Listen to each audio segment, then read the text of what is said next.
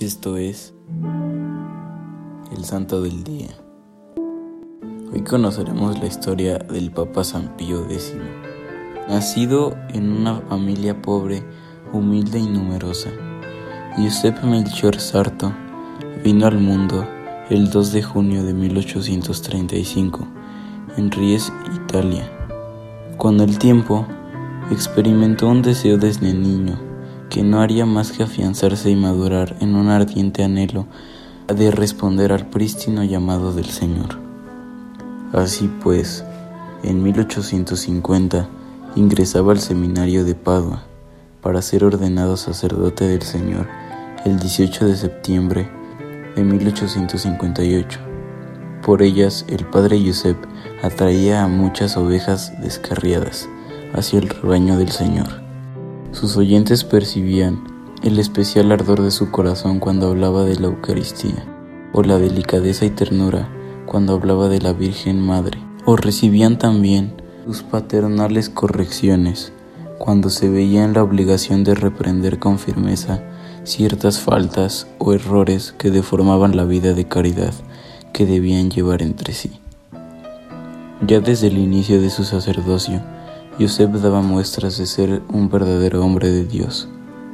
El fuerte deseo de hacer del Señor Jesús el centro de su propia vida y de la de aquellos que habían sido puestos bajo su cuidado pastoral, le llevaba a darlo todo y darse todo a él a los demás. Ningún sacrificio era muy grande para él cuando la caridad así se lo requería. Luego de trabajar en Treviso como canciller y como director espiritual del seminario, el padre Sarto tenía ordenado obispo para la diócesis de Mantua. En 1893, León XIII le concedió el capelo cardenalicio y lo trasladó a Venecia.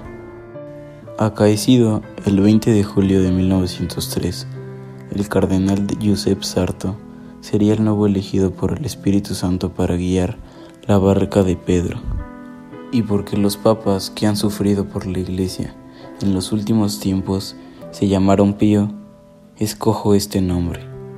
Al pronunciar su sí, lleno de la humilde conciencia de su propia pequeñez e insignificancia, el cardenal Josep Sarto respondía decidida y fielmente al llamado que Dios le hacía.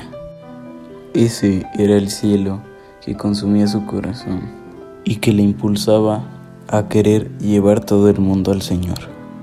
Con este fuego interior buscaría, pues, avivar también el ardor de muchos de los corazones de los hijos e hijas de la Iglesia, para de este modo llevar la luz y el calor del Señor al mundo entero.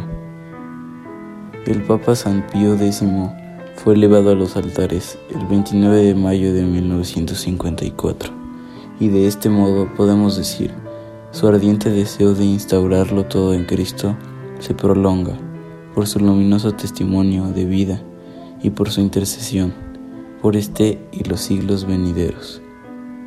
Servidores Amoris Christi, Movimiento Amoris Mater, haz todo con amor.